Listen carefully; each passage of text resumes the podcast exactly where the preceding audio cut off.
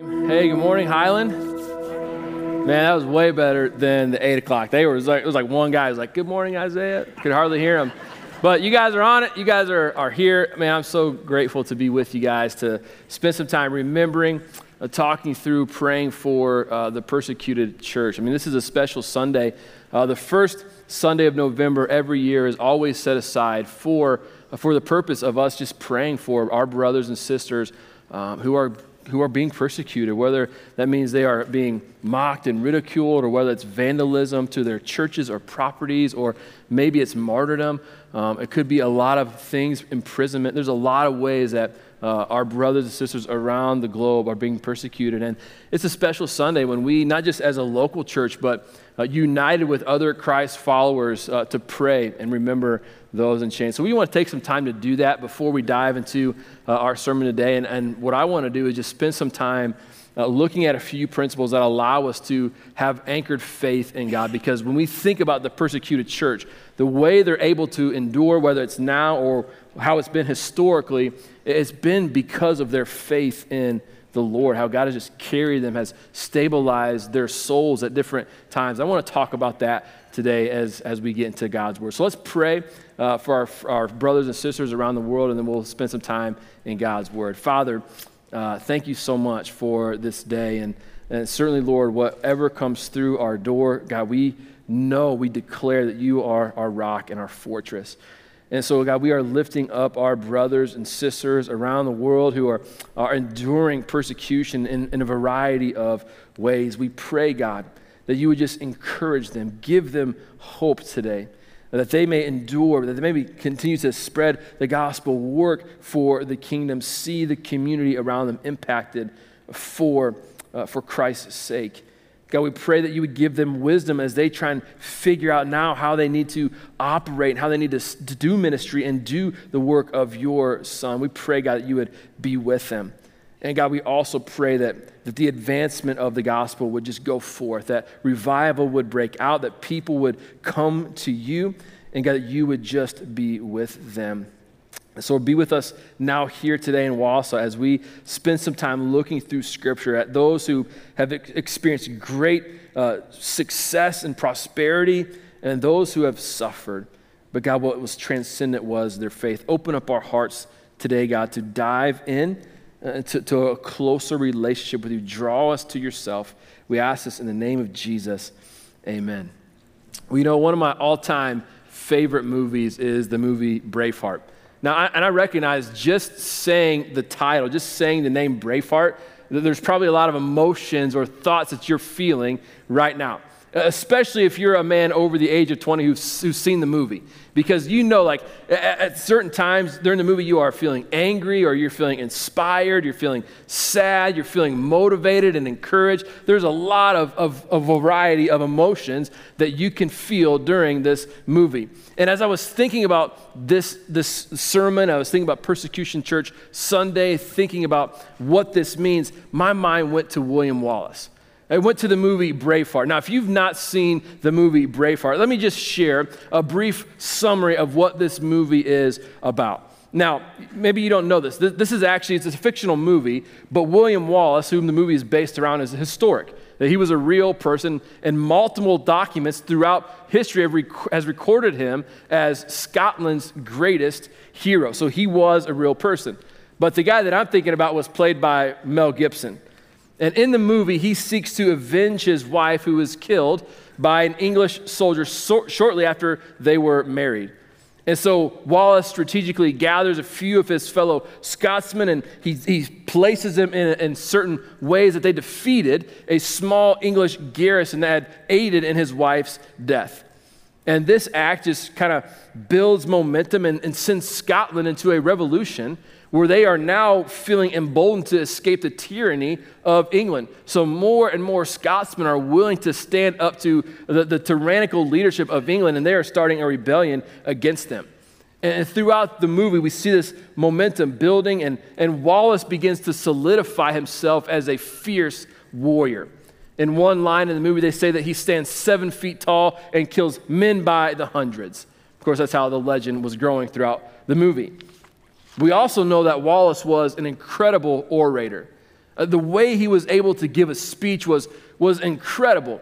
And again, if you've seen the movie, some of the speeches that they, that they wrote into the script was, was phenomenal.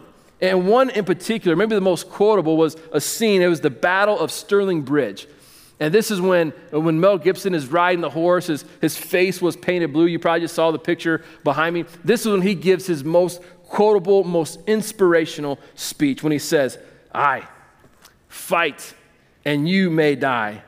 Run and you'll live, at least for a while. And dying in your beds many years from now, you would be willing to trade all those days from this day to that for one chance, just one chance to come back here and tell our enemies that they may take our lives, but they may never take our freedom. Now, if you've seen the movie in your mind, you are replaying soldiers holding up their arms and their spears and their shields, and they are shaking. They are ready to go to battle. He was able to rouse motivation, and encouragement with his oration skills. It was magical, it was, it was amazing. And then we see at the end of the movie, Wallace is betrayed by one of his friends, and He's actually ex- executed for crimes of treason against England. But that only fuels the, the, the, the, passion and the inspiration to keep moving towards freedom on behalf of his fellow Scotsmen.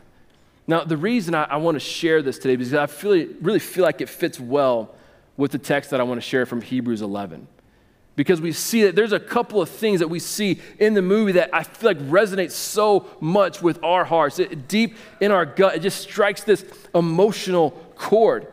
And as we watch this movie or, or, or hear a story, something like this, it does a few things to us.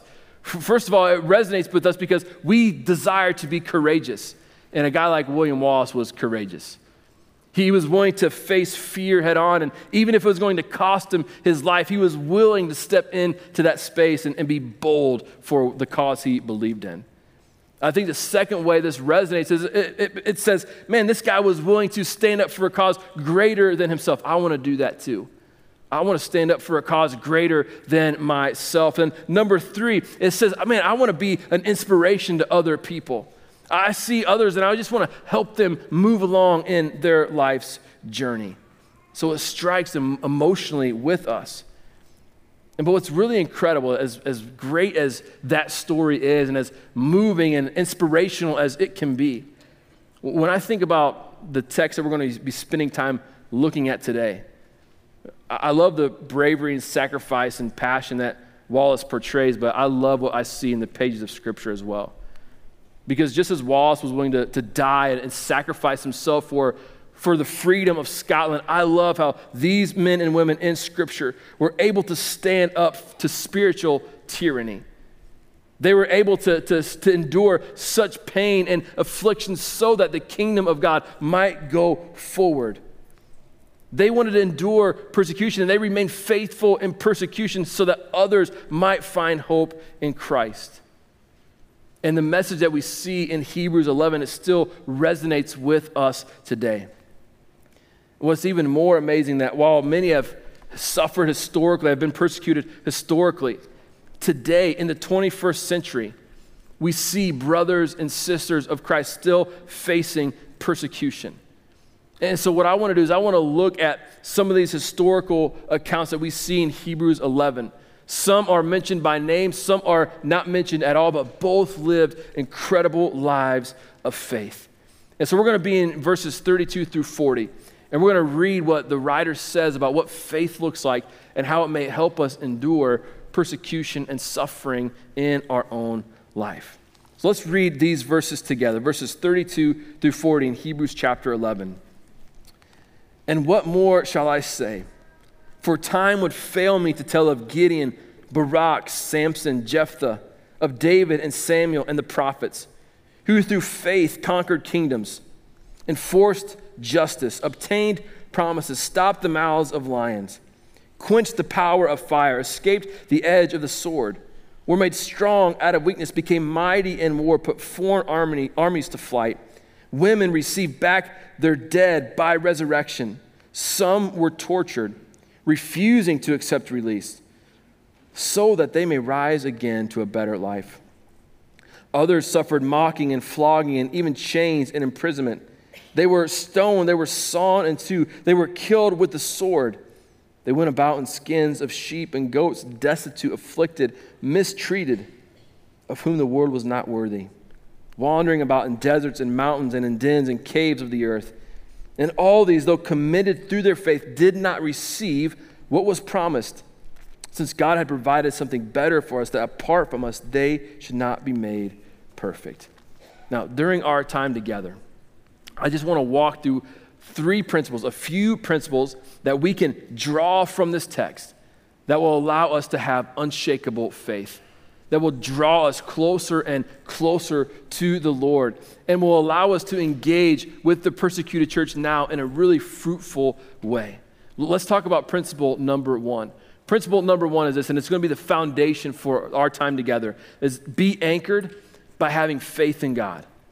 Be anchored by having faith in God. Now, Hebrews chapter 11 is all about the heroes of the faith, those who lived lives of faith and refused to, to step down from their position of faith. They were all in for the Lord. And notice in verse number 32, there are six names mentioned in the text. We have Gideon, Barak, Samson, Jephthah, David, and Samuel. Now, these are not the only heroes mentioned by name in the text, but these are a few that I want to spend some time focusing on and, and examining their lives today. Now, listen, these men, they were nowhere near perfect when it comes to their morality. In fact, some of the sinful choices that they made, they were quite tragic in a lot of respects. But one thing they had, one of the one thing that kind of bound their hearts together, and we see this traced through each of their stories, was they had an unshakable faith in God. They were anchored. They were steady. They knew where they stood.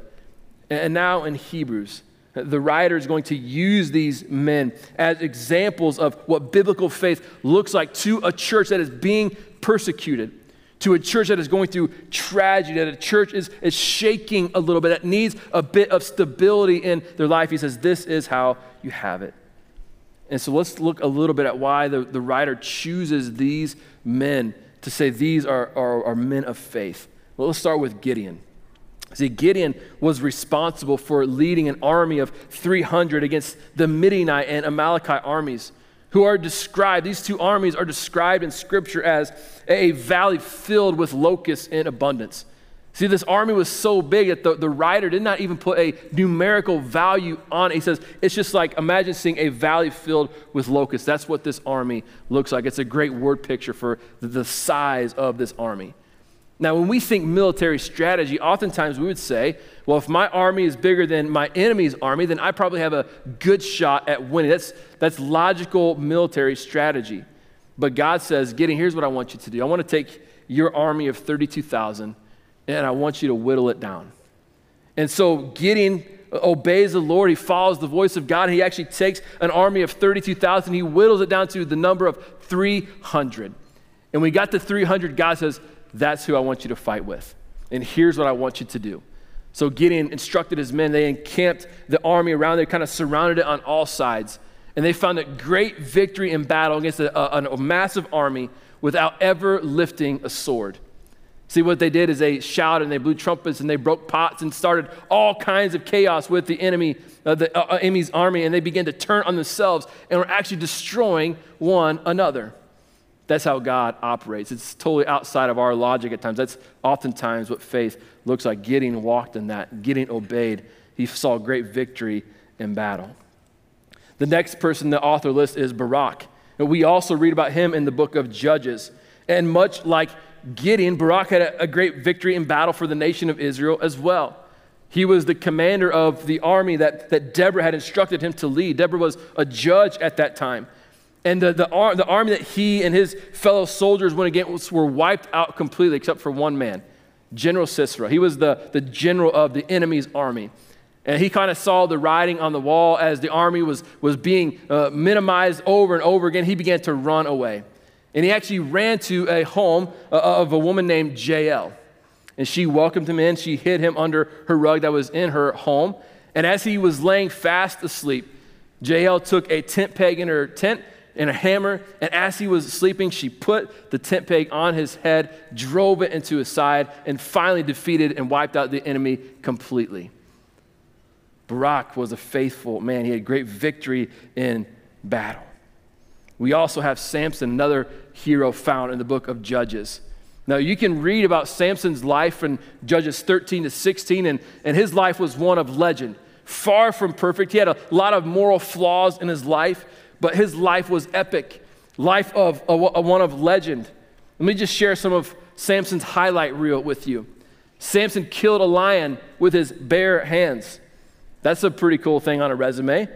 He, he, he defeated an army of, of the Philistines with a jawbone of a donkey.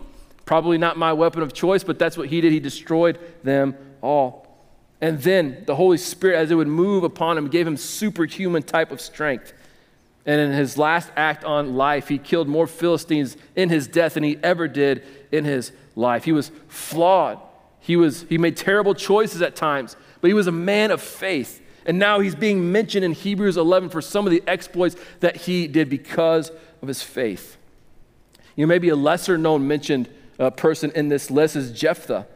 And Jephthah's story starts very interestingly. I, I, find it very fascinating because it's very unassuming.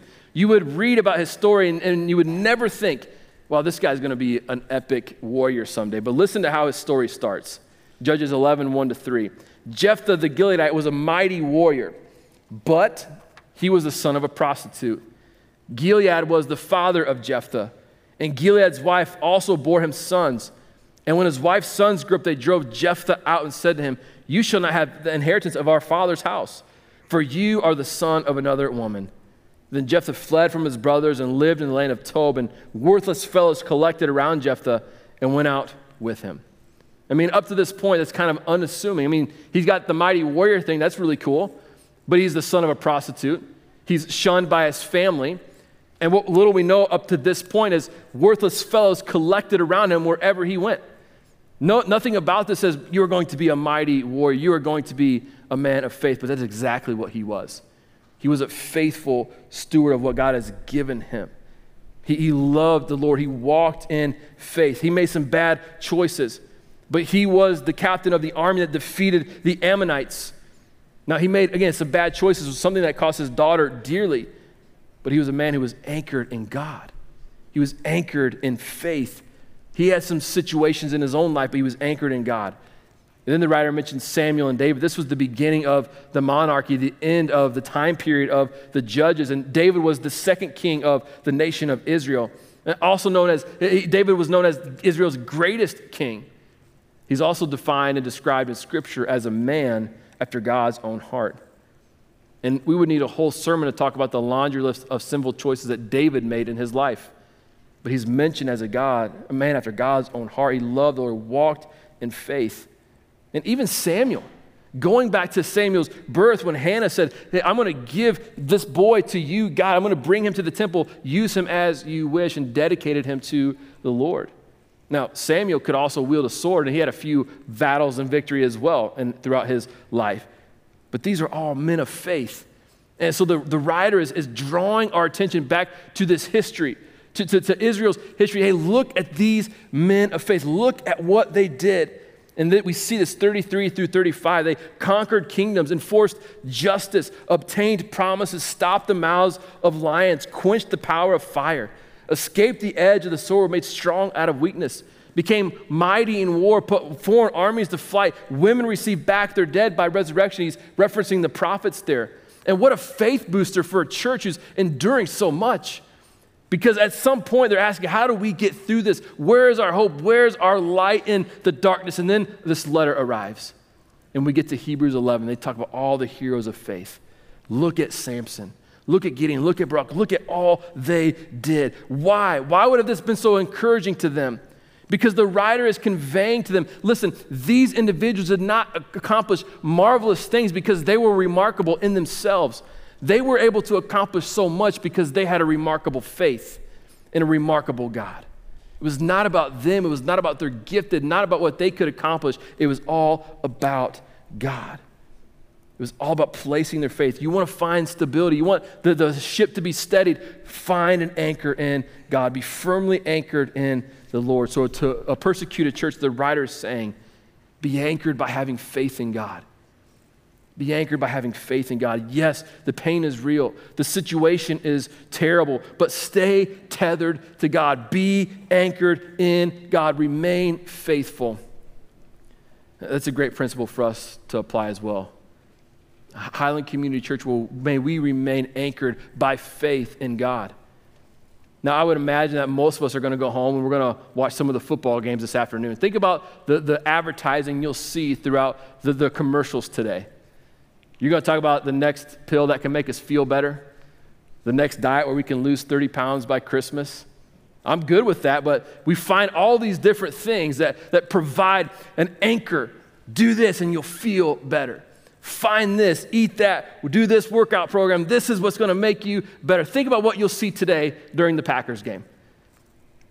But the writer is saying, be anchored by f- having faith in God. He is the stabilizing factor. He is what gives us the encouragement to keep moving forward. And so he, the writer uses six individuals who had faith in God. And up to this point, there's a lot to be encouraged about in our text, isn't there? We're reading about victories in battle, the mouths of lions being stopped, fire being put out, women receiving back the dead by resurrection. Sign me up for this. And then we get to the middle of verse 35, and what appears to be no apparent reason, the writer takes a sharp left. Then he says, in one sentence later, some were tortured, refusing to accept release so they might rise again to a better life. And I would encourage us to look at some of the Jewish history that is beneath that verse right there. It's really, really powerful. Verse 36 Others suffered mocking and flogging and even chains and imprisonment. They were stoned, they were sawn in two, they were killed with the sword. They went about in skins of sheep and goats, destitute, afflicted, mistreated, of whom the world was not worthy, wandering about in deserts and mountains and in de- dens of caves of the earth. Now, that's a stark contrast to what we just read, isn't it? I mean, we went from conquering heroes to those who are now being tortured. What's the deal with that? Because it's a, it's a sharp turn there. I'm reading about David and Samuel and Samson and all their heroic exploits, and now I'm talking about people who are being tortured. What's this all about? Well, remember, in the context of the chapter, what's happening here? The, the writer is talking about those who have expressed remarkable faith, even those who have seen great victories in battle, those who have accomplished remarkable things. It's, it's about those who have lived lives of faith. And now he's talking specifically to a, a topic that would resonate personally with a persecuted church. There were some that were tortured, there were some that were walking just like you are walking. I know that you're not experiencing mountaintop victory right now. I know you're experiencing persecution. Listen, there are others who walk the road too. And what, what got them through, what kept them tethered, what kept them stable was their anchored faith in God. That's, that's the point, is finding anchored faith in Christ. And that leads us to principle number two. Anchored faith means finding God as our greatest treasure. Whether we're going through mountaintop victory, William Wallace type victory, or whether we are living lives of just suffering and pain, the point is we need to find God as our greatest treasure. And as we look at these two opposing views, this is exactly what we see. You know, happiness and hardships are oftentimes very poor indicators of what faith looks like. And the reason I say this is we can find ourselves on one of two ends of a spectrum. We can be on one end where we say, we look at a list like David and, and Barak and Gideon and Samson, we say, that's what faith looks like. Man, they are prospering on all fronts. They have nothing but success. That is what faith looks like. But then we have the other end of the spectrum where it's, wow, these people are suffering. They're enduring such pain. They're going through such hardship. That's what faith looks like. That's what real faith looks like. And if we're not careful, we can find ourselves on either end of the spectrum. And so, what this writer brilliantly does, he says, hey, these men that were finding success and having great victory, they were people of faith. And these people who are going, are going through very difficult times and being persecuted and, and tortured and, and different things, they're people of faith as well. See, faith, anchored faith transcends whether we're going through good times or bad times. It's for all people. So then, what does anchored faith look like? Well, I think it means that we need to get God our greatest treasure. But I think specifically in Hebrews 11 6, it gives us at least one touchstone of what this looks like. And faith, and without faith, it is impossible to please Him, to please God.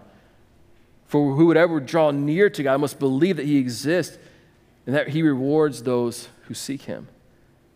So, anchored faith in is treasuring God so much that we continue to draw near to Him, whether we're going through good times or we are going through bad times. We are continuing to draw closer to God. And as we look at Hebrews 11, this is exactly what they do. When these individuals saw success, they saw blessing, they saw prosperity, it was all about their faith in God. And those who are now feeling the weight of persecution, being mistreated, it's all about faith in God. That's what anchored faith looks like. It means God is our sweetest treasure. We don't need other things to fulfill us and, and be our sweetest treasure. We don't need other things to give us satisfaction. We need the Lord. We need God. When I think about this, I think about a quote that I read from Oswald Chambers not long ago that says, Faith for my deliverance is not faith in God, Faith means whether I am visibly delivered or not, I will stick to my belief that God is love. There are some things only learned in a fiery furnace. There are certain situations that God allows to come our way that refine us, that, that move us closer into the image of Jesus. And that's what anchored, anchored faith looks like. When we think of the persecuted church, this is what I think of with anchored faith. It's faith that confronts suffering with hardship and hardship with the reality that God, you are still good. Yes, this is painful. Yes, this is terrible. I, I, don't want to walk through this, but God, you are still good. You are my sweetest treasure. In addition to this, in addition to these individuals finding God as their greatest treasure and, and that allowing them to endure and steady their ships, we, we also see that God's work is, is expanding ferociously in areas where persecution is present. I mean, if we just did a quick case study of the Church of China, uh, if you're familiar with Open Doors USA, you know that they uh, put a list out every year that, that lists the top persecuted countries in the world. China currently, right now, is number 17. If you're curious, uh, Afghanistan is number one. But China is number 17. And, and most researchers estimate that by the year 2030, there will be t- between 250 and 300 million Christ followers in the next nine to 10 years. That would make China the largest Christian nation on the face of the earth. And it's number 17 on world persecution list. See, God moves when we see this persecution. We see fruitful kingdom advancement. Now, I want to quote Pastor Andrew here. He preached a message called The Happy Hated a few weeks ago. And he, he said this quote The strong hand of persecution facilitates wonderful fruit in the kingdom. Chambers says there's certain things we learn in the fiery furnace. The writer of Hebrews says all discipline, training, pain, suffering, it's, pain, it's painful rather than pleasant, but later it yields the peaceful fruit of righteousness. Sometimes we're in that but later phase where it's just, I'm just trying to grind through this. And, and the writer's saying, hey, listen, be anchored by having faith in God. Make God your sweetest treasure. And we see this all throughout this book. But oftentimes that can feel backward to us, can it? Uh, the suffering, this idea of suffering, this idea of pain, this feels backwards to me. I don't understand this. And I think the reason this can feel opposite, uh, that feels backwards, feels a little bit awkward, is because our idea of blessing is often viewed with a very American lens. And we, we have the American dream. We're going to make money. We're going to find comfort. I'm going to try and position my life in a way to where I don't have to feel very uncomfortable very often. And we, we get into this idea of the American dream, and there's certainly nothing wrong with those things in and of themselves. But I think when we spend too much time in that space and fail to realize that persecution is a reality, we get a false sense of what faith looks like. And so when suffering does befall us, we can go into this tailspin of questions and doubting, and, and because we've not been anchored. And but if we look at church history, suffering, persecution, it's a part of the Christian life. We should anticipate it. We should expect it. In fact, listen to all the places in Scripture that talks about the reality of suffering and persecution in the lives of Christ's followers. Jesus says in John 15, 18, if the world hates you, know that it hated me before it hated you. I think of what Paul says in 2 Timothy chapter 3. Indeed, all who desire to live a godly life in Christ Jesus will be persecuted or John 15, 20. Remember the word that I said to you A servant is not greater than his master, and if they persecuted me, they will also persecute you. If they kept my word, they will also keep yours. And then finally in Matthew 10, and you will be hated by all for my name's sake, but the one who endures to the end will be saved. That's the reality of Christ's followers. Jesus said, he, he laid it all out there. This is the cost of following me. This is the cost of discipleship.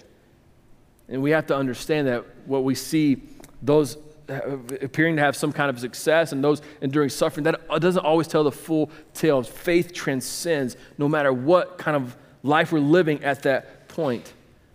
And in either case, either position, anchored faith means God is our sweetest treasure. God is our sweetest treasure.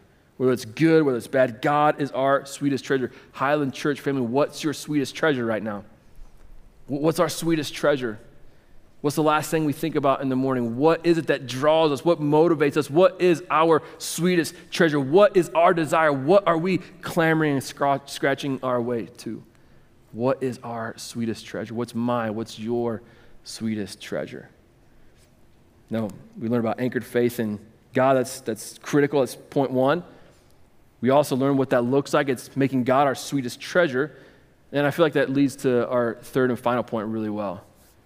Anchored faith keeps our eyes fixed on something better. Anchored faith keeps our eyes fixed on something better. Now, as we look at chapter 11 of Hebrews, we notice at the end of the chapter there's a, a natural conclusion to the chapter and there's a natural transition to chapter 12. But let's focus on the conclusion of, uh, of chapter 11. Listen to how how the writer ends here. It's, it's, it's, again drawing our attention, keeping our hearts, our minds, our eyes focused on something greater. He says this, and all these, though commended through their faith, did not receive what was promised, since God had provided something better for us, that apart from us, they should not be made perfect.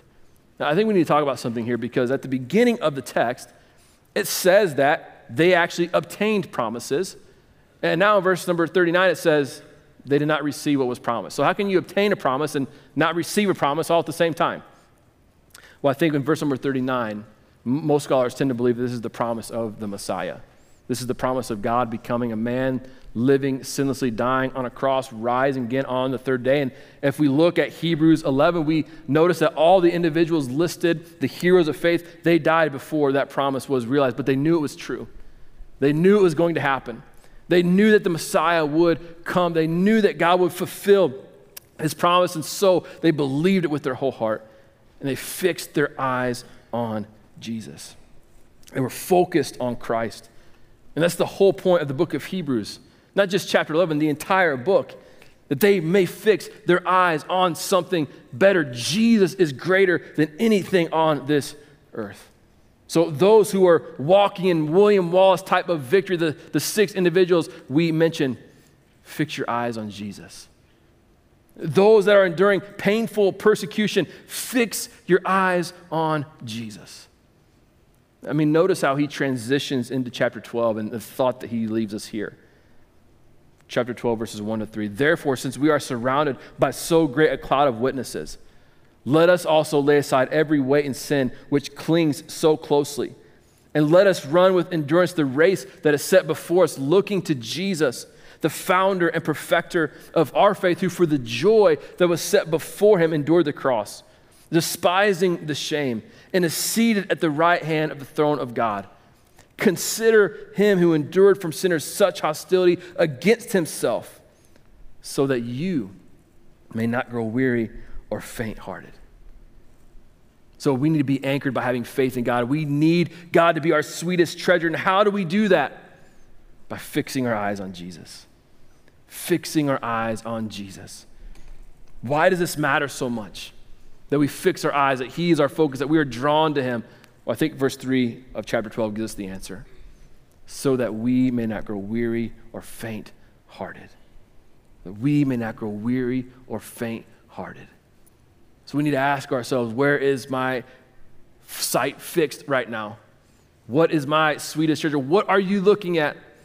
What am I looking at? What are we looking at? What is it that we're pursuing and desiring? Because oftentimes what we look at becomes our treasure. Are we fixing our eyes on Jesus? Are we focused on Christ? Are we growing to be more like Christ?